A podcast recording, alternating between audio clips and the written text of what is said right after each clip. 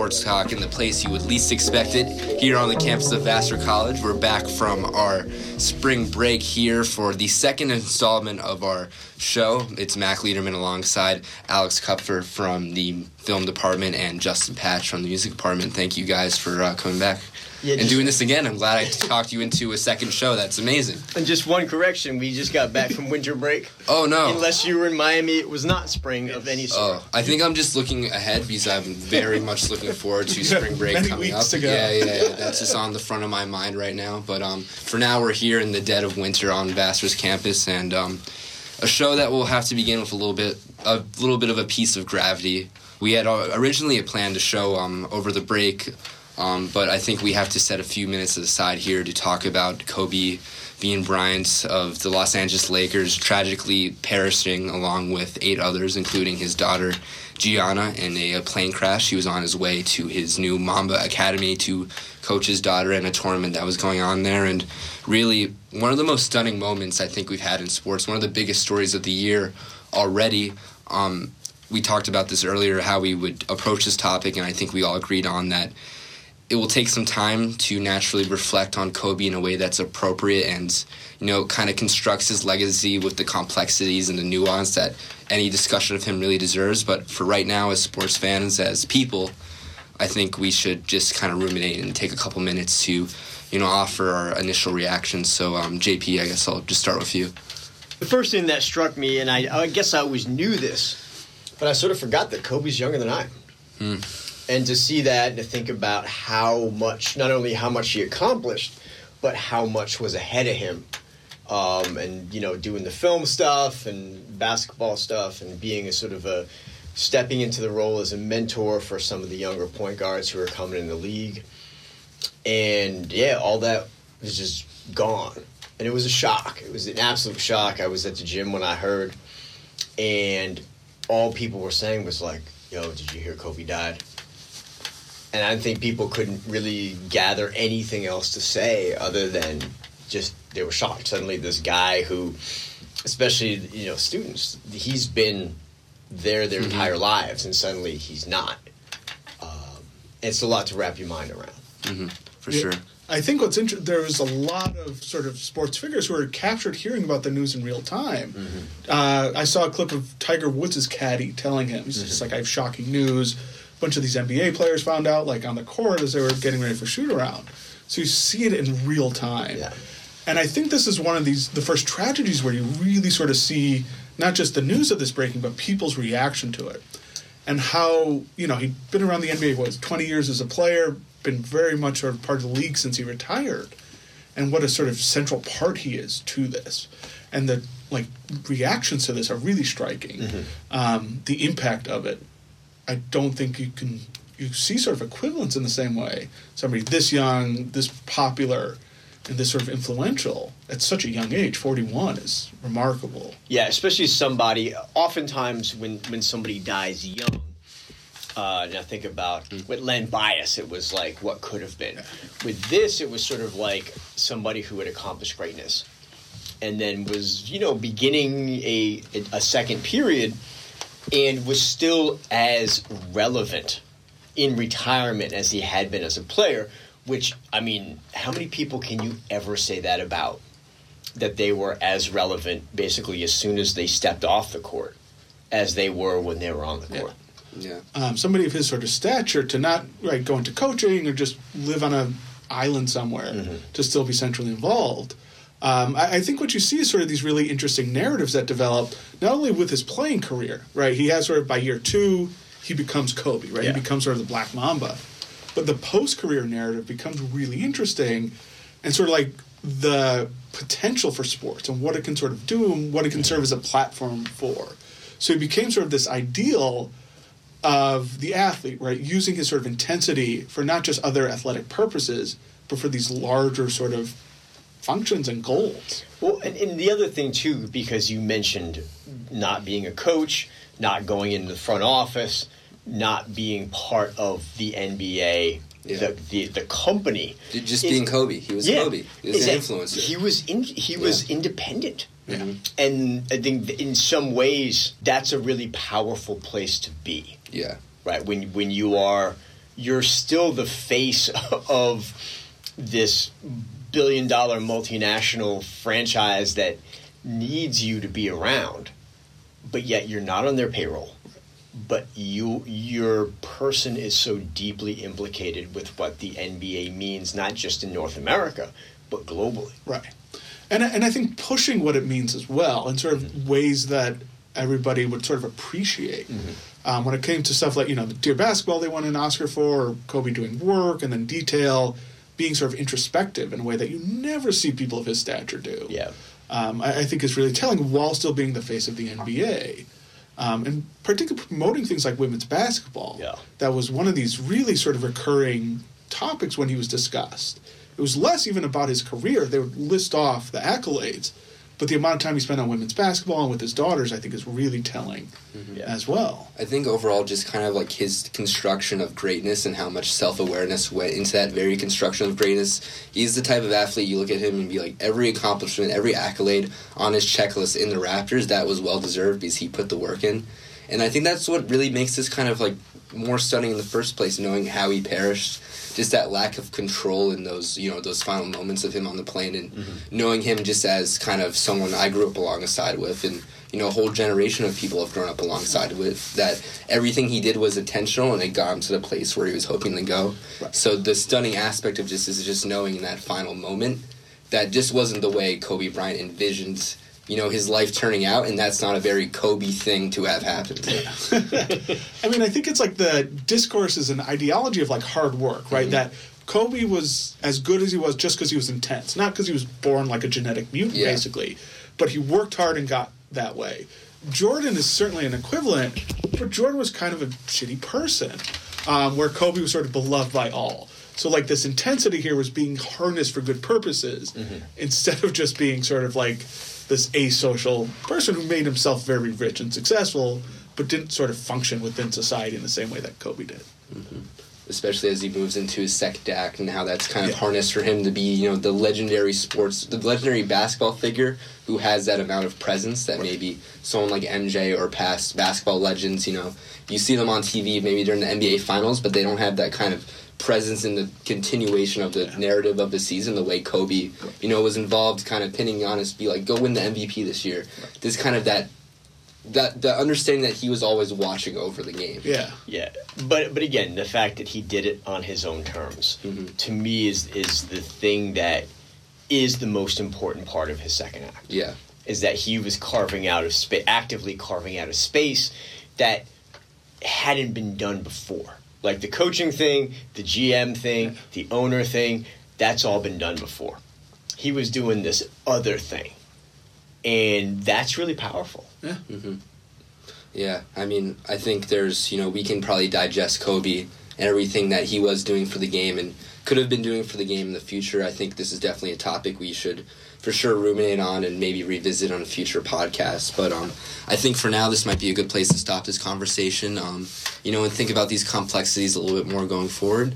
But I think it's interesting. I know, kind of scrolling through social media, there's nothing but Kobe, but there's still important sports stories that are happening right now that um, we should revisit and you know situating situating this tragedy and kind of a longer string or context of tragedies that are around the NBA right now with David Stern's death and mm-hmm. kind of the author of basketball itself to another author of basketball itself, David Stern, kind of dying in this, you know, similar pool of time and overall just kind of just great hope going into the NBA season and the series of disappointments and another one of them being this interesting decline in ratings that are happening right now across the league. Um, I have some numbers in front of me.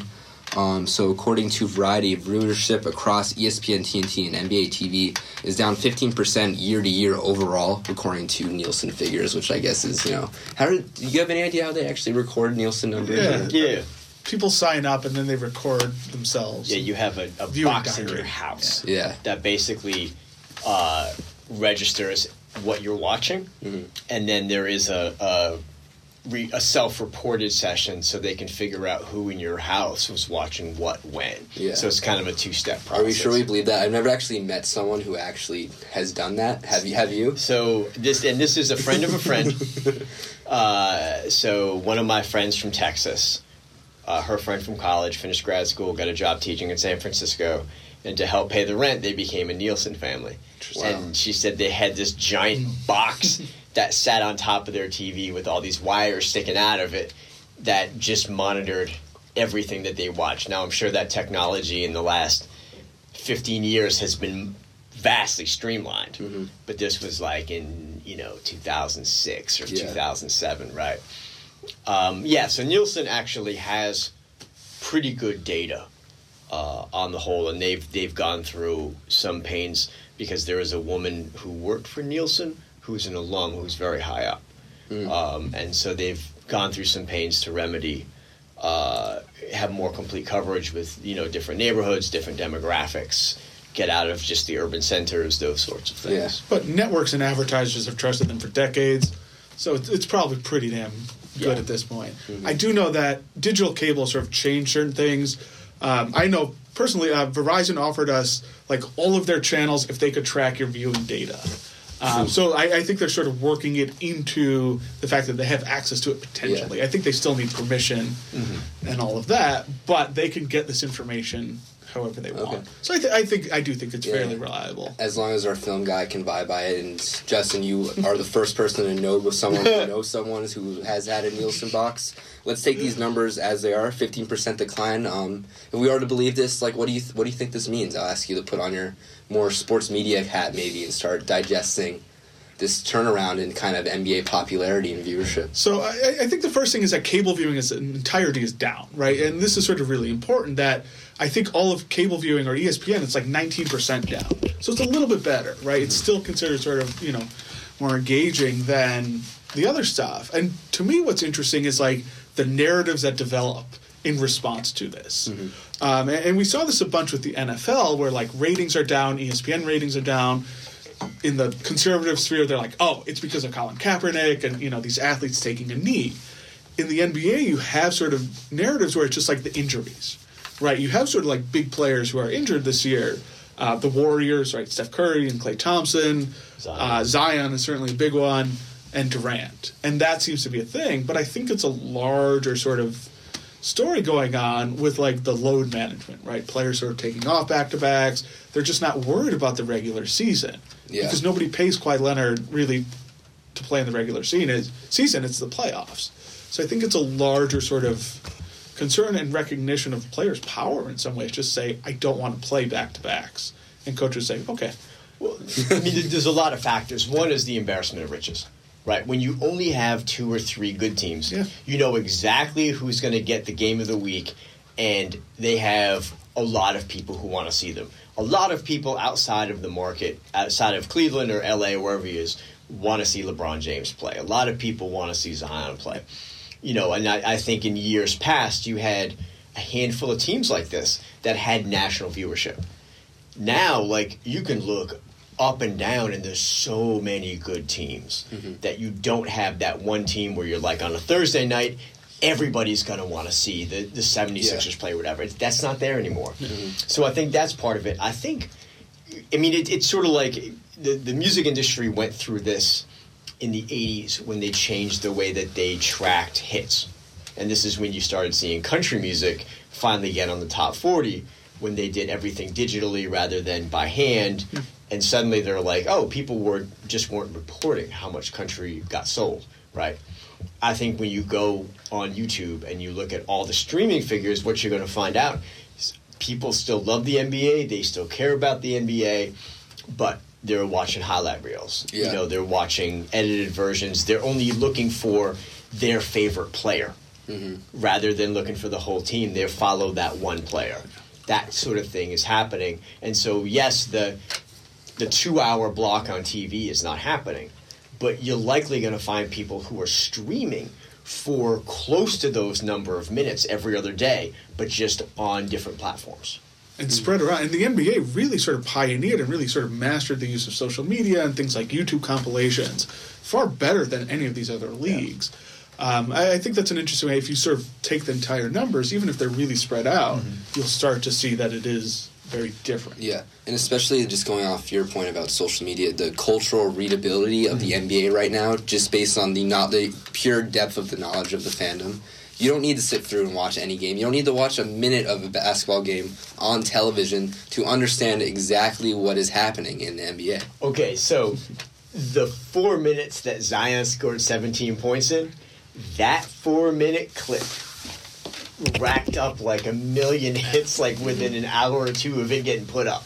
That tells you that a lot of people are tuned into the NBA, but they're tuned in in ways that are different from the way they were tuned in 10 years ago. Yeah. And I think you make a good point that it is about the individual player. Like with Zion, I don't know if there'll be like this huge influx of Pelicans fans. Mm-hmm. There'll be Zion fans. Oh. And that's what you sort of see. And this is why you get somebody like LeBron who's played for all these different teams now. So it's this really interesting sort of shift where these guys don't mind sort of jumping around between teams mm-hmm. because their fan base will follow them. Oh yeah, like uh, I mean Giannis when I when I saw the Pelicans play last year, they played the Bucks. And there were more Antetokounmpo jerseys at that game than Anthony Davis jerseys. Except Giannis is never going to leave the box. He's going to stay in Milwaukee. unlike, no, no, he's not. Unlike Kareem and Oscar Roberts, who said we have to get the hell out of here. Did someone say Miami Beach, maybe? Yeah. Yeah. Um, don't tell him about it. He'll stay in Milwaukee. It's great weather. Um, but I, I, think it's interesting because, like, how do you get somebody to stay? Because they want to go to these big markets. It works over and over again. Now, what's also interesting too is that you see the rise of like the secondary teams, like the Nets. Since Dr. J left the Nets, how many famous players have they had? How many stars have they had? Jason Kidd. Yeah, sort of. And then the Vince Clippers. Carter. Okay. Yeah, but Vince, Vince there are eight teams that have Vince Carter. Yeah, yeah, yeah. Yes, I guess. Um, we got Vince Carter for some of the good years, though. Oh, we got we got we had him for three. Or, I'm from New Jersey, so yeah. Um, but how I, long I were they? How long was Kidd and Carter with those with the Nets? We had a couple good years. It was Kidd, Carter, and Richard Jefferson was kind of like the big three. Remember at, at the face of the team, they lost. They got kicked by the Lakers two t- years in a row in the finals. Rest in peace, Kobe. but um, yeah. So, but but now you have these guys who go there because it doesn't yeah. matter, right? You don't have to go to the Knicks. You don't ha- have to go to the Lakers. You can go to the Clippers, like the worst franchise in the league for decades, right? You can go there. The Nets, you know, not too far behind the Clippers. Mm-hmm. So it's a really interesting sort of thing because, like what you're saying, it doesn't matter. No, man. Like people who are Durant fans, they're gonna watch the Nets when yeah. he comes back. Mm-hmm. Period. Like everybody who is holding it down for Durant in Texas and in Maryland, they're just going to tune in to Nets games now. Yeah. Yeah. Right. And TV is lagging behind this in many ways. If you look at the slate of the games that are on ESPN or on TNT during the time, these times are kind of pinned in the corner because they have two or three teams that are frequently on national TV due to the star powers whose stars aren't playing. Yeah. Pelicans, no one wants to watch Brandon Ingram score 30. I mean, he's like a borderline all star, kind of an exciting player, but you're not watching an 8 o'clock game on a Friday or a mm-hmm. Thursday to watch Brandon Ingram. So, how does TV, how does the sports media market kind of catch up to this new nucleus and this new centerfold of where the fandom actually occurs? All right, so I'm to give you a hot take. Okay. So make it hot then. So so the the one like analog I can have for this is NASCAR, right? So you can watch NASCAR on TV, right? It's driving a circle, or you can subscribe to the NASCAR package and you can pick the driver that you want to watch, and basically you watch them. Mm-hmm. And I met a dude when I was in Texas who was a NASCAR guy, and he was a uh, uh, Bobby. Uh, I can't remember the guy's last name. Allison. No, it's, it's a double B, Bobby something or another. But he was like, when I watch NASCAR, I just watch him, right? And so NASCAR caught on to this. And then when you get the NASCAR package, you can get a package that only covers your driver. So you get the cam from inside his car, you have a camera that's dedicated to following him, and you just watch that person. And like, it's entirely possible that that NBA TV could basically make a bunch of highlight reels and you you subscribe the same way you know if you're out of market and you want to see your team and you automatically get this guy's highlight reel 82 times or however many you get and you get exclusive footage post game interview the whole bit and so literally your fandom can revolve around this one or two players that you're really invested in. They had the Zion cam for the first game. Sorry. Yeah. Um, I watched it. I was like, this is no different than it was just a static camera like on the Pelicans bench. Yeah. I watched for five minutes and turned it off. I, I, to me, the closest analog you could have is the Red Zone channel for the NFL, right? But you're always a few seconds behind, and you know, do you want to just see 25 dunks? Versus certain. I, I think the way to do it is that you have multiple channels going on, so I could watch the entirety of Bucks. I don't know Pelicans, or you could just watch sort of highlights. Yeah. Yeah, I think I think the question is here is how do we recreate kind of the all inclusive package where I can go on to a sports media space or an entity and I can get exactly what I'm looking for in the modern context. Could I watch, you know, can I stream Vassar men's basketball all the way up to the Knicks highlights on one touchable, like over the top program on my phone? And I think that's what people want right now, but given kind of how professional league contracts, NBA contracts, the TV rights are. You're forgetting one huge, yeah. very important part here: the advertisers, mm-hmm. right? The ones who spend the billions of dollars through yeah, the yeah. networks. Yeah, but if, if you're Nike and somebody wants to subscribe to the Zion channel and Zion's a Nike guy, you're you're going with that all day. And same same with with I mean Kawhi. He's the only New Balance guy. If you're New Balance and there's a Kawhi channel and you have, you know, 100,000 people that are going to subscribe, you're going all in on that. Absolutely. But there's no way even Nike could afford something like that because there's too many advertisers, too much money sort of funneling in. Mm-hmm. Um, I, I, think you'd have to take like this huge bath on advertising rates, and nobody wants to do that. I, I think it's an interesting like thought experiment. Yeah. But practically speaking, you're going to see ESPN saying no. You're going to see the advertiser saying no. So you don't you don't see when the contracts do come up in three or four years time and whatever it is. You expect there to be more of the same. Do you, will there be a more ginormous shift to streaming, or do you think the TV model is kind of too built in right. to what these networks need to you know kind of gross money, even though if it's self decapitating in some ways? Because nowadays though you can you have the ESPN game of the night, right? You have sort of the big one and if you want to watch, you know, Jet or Jets, the Nets mm-hmm. play the Bucks, you can buy the NBA League Pass for an extra two hundred bucks a year. So they're making money off you multiple ways. Yeah. Who gives that up? Mm-hmm. Like the league's not going to give that up. How do we deal with this problem then of piracy? I mean, it's so easy to stream all the games mm-hmm. on your computer for free anywhere you want, anytime you want. And I think, especially for a lot of younger fans, that's definitely when I saw this thing about the ratings going down. I was like, oh yeah, because everyone's streaming the games illegally. Mm-hmm. Is there a viable solution or workaround to that once the rights come up again? I don't know how you stop piracy. I think the only way to do it is to reduce the cost so much that the glitchiness of uh, of an illegal stream or whatever is just not worth it. There's a guy when we were talking about this in the early 2000s. There was a guy who said to me, would you photocopy a newspaper? so no. no. It's like exactly. If music is so cheap that you can buy the high quality version and you don't need to get the compressed MP3, the crappy version that you don't hear everything for free, or you could pay a little extra, that's when, you know, piracy will become irrelevant. And I think that's the thing with the NBA, is mm-hmm. that it has to be affordable enough that piracy is not a good option. Yeah. It happened with the streaming stuff like Netflix for a while, where you'd have options to watch stuff so you wouldn't pirate. Mm-hmm. Now everything's sort of going to these exclusive sites, so it's going to become a problem again. But I think the effects of piracy are often overstated. Um, the economic impacts of it tend to somewhat be overstated because yes, young people do that, but like, would your parents do that to watch a particular basketball game? No, but then again, right. who is the NBA's target audience? Yeah, I get it's shifting, but it still sort of takes time. Mm-hmm. Yeah. Um, so I, I, don't know. I think they'll sort of work around the margins a bit, but I think the basic structure will sort of stay the same. Yeah, I mean, I would also just selfishly, because I exist in expensive markets, would like to see the tickets for basketball games yeah. come down in price. I mean, it, it's for the for the money that I was in the second row, or not the second row, but the second like tier, tier of seats to go see uh, Anthony Davis play would have put me in the nosebleeds in the Boston Garden. Mm.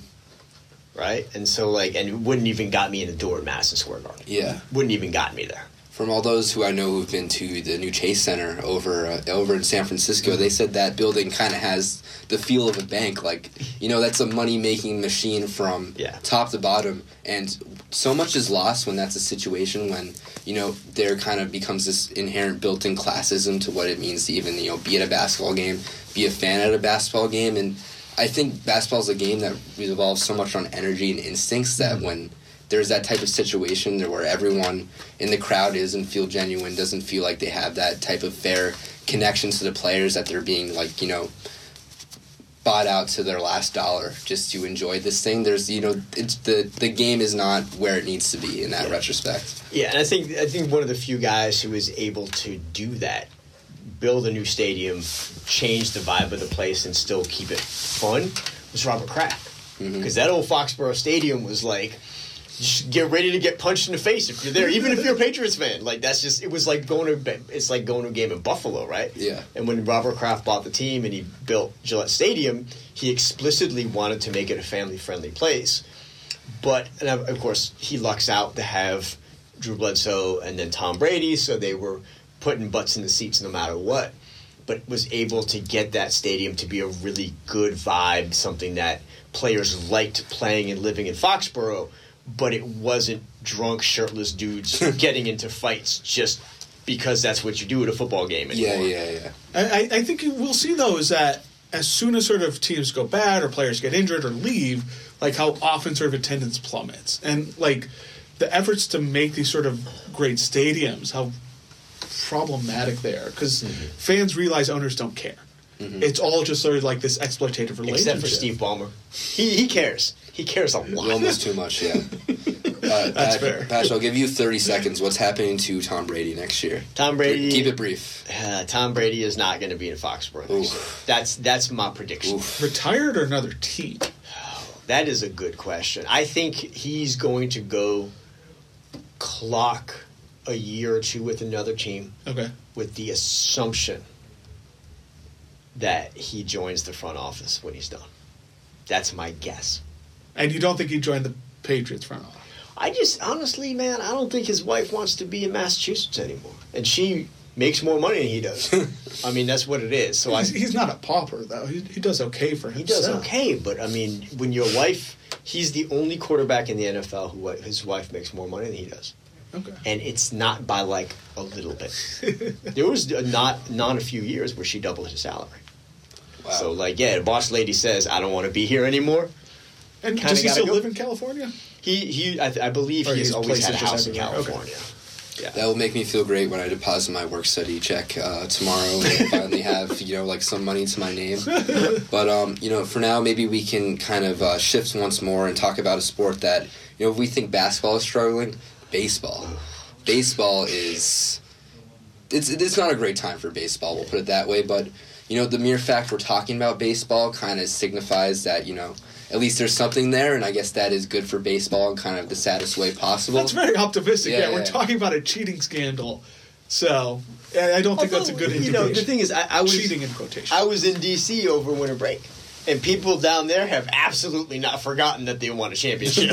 right? it's very much a thing in, in D.C. I mean, that's the interesting part about baseball fandom, right? You have basketball that is becoming this kind of global audience. These players have, you know, face recognition from China and back. You have, you know, football, which is more of a domestic kind of Americana type sport. Baseball kind of can make its reinvention if it really leans into regionalism, I think, because. You know, I follow the Yankees. I love the Yankees. Do I care what the Baltimore Orioles are signing this week? No. Did I follow the Gerrit Cole situation from start to the end? Yeah, he's like that's my that's my hometown baseball team. There's this something about that local connection to that team that I think is very powerful. I don't know quite the, how to put my finger on it, what it is. So I'd be interested, in maybe what you guys think. I, I- I think you're absolutely right, and I think it goes back basically to the broadcasting of baseball games on the radio every single day. Mm-hmm. It's six months out of the year you hear it. Um, versus football, it's not an event thing, right? You just turn it on and you listen to you know Vin Scully, Ernie Harwell, Bob Uecker, these guys every day. Um, I, I think one of the challenges has been actually sort of with ESPN, and they put the Cubs, the Red Sox, the Yankees, and the Dodgers. Always those teams. Always, always. Um, and I've noticed a lot. Just I'm a Brewers fan, and they've been good, and they're still very rarely on. Um, a- and I think that's been a big problem. They can't have the national audience that the NBA or NFL does, and it's Yeah. really hurting the game. Um, and their stars, frankly, are boring. Yeah. Yeah, I mean Mike Trout. Mike- is, yeah. It's just a freak of nature athlete, and honestly, if he came by my class, I would not know who he was. Yeah. Like, I just don't know what he Like looks like. literal better numbers than Mickey Mantle at this stage in his career, better numbers than Stan Musial. Yeah, And how many ads do you see Mike Trout? in? and he's from New Jersey. Yeah. He should be in every New Yeah. Jersey ad. Yeah. Christian Yelich. Well, what does he even what does he even sell? Like if you were like, here's Mike Trout, like use him to make money. Like what do you what do you put well, him? If on? I had a three hundred million dollar contract, I wouldn't do any ads either. I'd be like, I don't need that money. Like, come on now.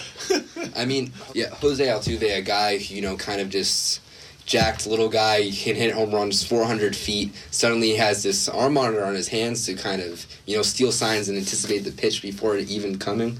Um, when you guys heard that kind of development of the story and kind of the fallout of it, what has been your tech takeaways so far? The thing is, I'm not surprised. Mm-hmm. I mean, the thing about it is like cheating is incentivized, and I forget who was being interviewed on ESPN, and he was like, "Look, there are 30 owners in Major League Baseball. If you went to them and said, look, you do something that's not above board, but you win a championship, uh, you'll lose your coach, you'll lose two of your coaches and your GM, and you'll lose draft picks for two years. Every single one of them would say, "Yeah, go ahead and do it." Yeah, especially they were like the worst team in the league for three years. Yeah, before terrible. Too. Yeah, uh, and so yeah, w- when when that level of cheating is incentivized, like I like I can't even say I'm disappointed. I'm just sort of like, well, I had hoped that this wasn't the case, but it is, and I'm not surprised. Yeah. I mean, the economic and cultural viability of winning a championship is so high. Like, when you said that, I immediately thought of the Clippers mm-hmm. trading away their entire future to bet on these next three and four years because, you know, winning a championship is the be all, end all, no matter which way you really slice it. Yeah. The Nationals could be terrible for the next decade. No I don't think people will care, right? Um, and I think part of it too is that like technology and baseball go back to the beginning, and there's mm-hmm. always this cat and mouse game, and always these fairly arbitrary rules. And I think one of the things people struggle with in baseball is like their arbitrary rules with just everything, the unwritten rules, and the use of technology and the use of sort of you know things like sign stealing have always sort of been weird. Um, you know, you look at sort of the attempts to decipher signs from the other team's dugout where if you do it by yourself or in collaboration with the other partners, that's fine. But if you start using any sort of technology, that's a problem. Yeah. But what's considered problematic technology? Mm-hmm. Nobody really knows. That, that, was kind of my question. Is you know, my take to this was I don't even really feel like this is cheating. You know, if you have the technology and other teams are doing it, and it's the way you can do it in a competitive way that you know creates an edge. You have the guys in the NFL stadiums who you know stand up on the box and they use technology to coach from up from up there, right? So there's a long history um, with college football, which sort of comes before. When you could use game films, when you can scout and do things like that, and you can do it if your team's involved, but not if your team's not involved. If you go to like a third party game, things like that become a problem. One of the issues, though, what I thought is the answer is more technology. Like in the NFL, Tom Brady and every quarterback has the coach's you know voice in his head until the last 15 seconds. One of the linebackers, right, always has. Well, depending who your defensive captain right. So is. one player, yeah, one player on, on the, the, defense, defense has, it. it. So they've sort of embraced this because they say like we can't really, we don't want to deal with this, right? Yeah. We don't want to deal with these attempts to police, um, and not like college football. Like the rules around sharing game films are so complex and so arcane that you start to see this ridiculousness. So the answer, I think, is just more technology. So my idea and this would here we go. You know, and this would d- disrupt how these things work. Is that you have the pitcher and the catcher have an earpiece, mm-hmm. and the pitcher says this pitch into his glove, and the catcher either says yes or no, right. and that's it. Right. So you have the kind of communication that can't be stolen visually. The difference is typically they're catchers that are the ones that are sort of calling the game. Right. And you have to put the responsibility on the pitcher, or you find a way to uh, to have the catcher be a little bit more active. Mm-hmm. Even like the bench coach, somebody like in the dugout who sort of dictates the sequence, things like that. Mm-hmm. Um, and then you have the batter can always have an earpiece in there too, right? Mm-hmm. Saying like, look for this or look for this. Um, so you heighten the strategy of this because the strategy of it's great. Like you watch Mets broadcasts where they talk about like sequencing mm-hmm. pitches. Mm-hmm. That to me is sort of way more interesting than just like this. That was a nice curve. Yeah. Or wow, that was a great heater. Thinking about sort of the larger strategy lets you sort of talk about the technology and the sort of what the managers are doing because that gets really interesting. Sitting with somebody like watching a baseball game who understands pitch strategy is super fun. Right? Yeah. I mean, that's the thing about baseball, right? Like, what makes this interesting is the amount of a mental game it really is at the yeah. end. But how do you take that kind of readability of what you need to enjoy the game on that level, and how do you package it and put it on a way to TV that is becomes marketable and you know becomes readable to a wide audience that maybe doesn't have time to watch four hours of a baseball game. All I'm going to say is that 20 years ago, the NFL made no attempt to reach out to women because it was assumed that because women didn't, you know, play catch with their dads, that that they would they could never understand the game of football, and they were hugely wrong. Mm-hmm. I mean, Mina Kimes is like the perfect example of a woman who, like, hearing her and Dominique Foxworth talk about football, like she knows football, right? And so I'm saying, like, look, if football can do that, baseball can do that. They just have to be creative about how that gets done. Mm-hmm. I mean, any final ideas on how that gets done? I, I think more technology explain the processes here, yeah. where it's not just 100 mile an hour fastball. That was a good pitch. Like, yeah, but explain sort of why why this was the third pitch in the sequence. Give us some some sort of idea of like what these people are doing and why they're doing it. I think sort of engaging viewers more as like intelligent yeah. sort of consumers of media.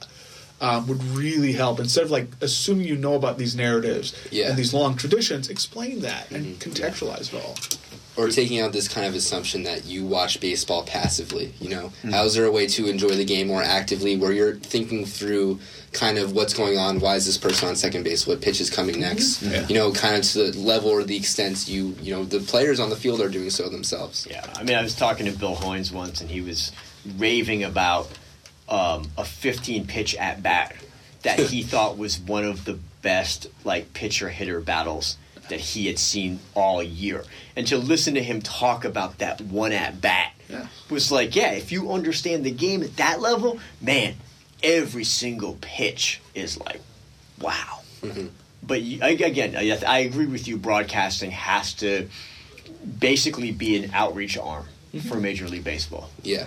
I mean, for now, if you want to catch me on the broadcast of the Vassar men's bas- baseball team games, I'll be doing those later on in the spring, so look out for those. Um, for now, though, I think we're at like probably a pretty good stopping point for this episode of the show.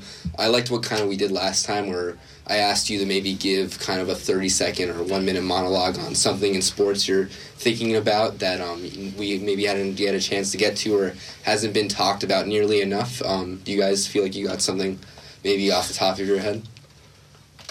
I mean, obviously, like Kobe Bryant is is the thing that is just circling around as the sports story that's probably going to dominate the next couple of months. Obviously, David Stern is another one. Uh, the Super Bowl, that's kind of the obvious one. Yeah. For me, the coaching matchup mm-hmm. is perhaps the, the. I mean, it's it's everything you want in a Super Bowl. Great offense versus a killer defense. The sort of wily old head coach versus the young upstart. Like, I just the second half adjustments are going to be the thing to look out for because that's going to be the, the the Super Bowl. The match that happens is each team's first outing in the second half, right? That that's what I'm interested in. Yeah. Um, you also have you know sort of uh, this amazing quarterback versus sort of like this finely oiled running game. Sort of like these narratives mm-hmm. about you know the death of the running game. And the Niners are just like, no, no, no this is nonsense. uh, Some dude who was not like not drafted, cut seven yeah. times. No, he's going to run for 220 yards. Yeah, four the... touchdowns. I mean, it's just like all of these talking heads, and you just see the Niners like, oh, we were super wrong. Yeah, it's kind of remarkable. Uh, one thing that I thought of is sort of like this connection between fantasy and gambling, where Roger Goodell gave an interview where he's talking about how they're sort of embracing gambling, right? The Raiders are sort of coming to Las Vegas and just like this willingness to see fantasy and gambling as sort of one and the same. Mm. So within a year, you're going to start to see the an NFL as sort of like the sports leader really embracing this. Yeah. So I think it's going to be this really seismic shift here. Mm-hmm. I definitely think we should dive a little bit more into kind of gambling futures and sports a little bit, maybe yeah, yeah. a different show. Um, for now, I'm not really thinking about anything because I'm apparently looking forward to spring break already. so I guess we'll close the show right here. This is Mac Lederman alongside Alex Cuffer of Vassar's Film Department and Justin Patch of Vassar's Music Department. Thank you guys both for uh, coming on for a second show. Hey, thanks a lot. Man.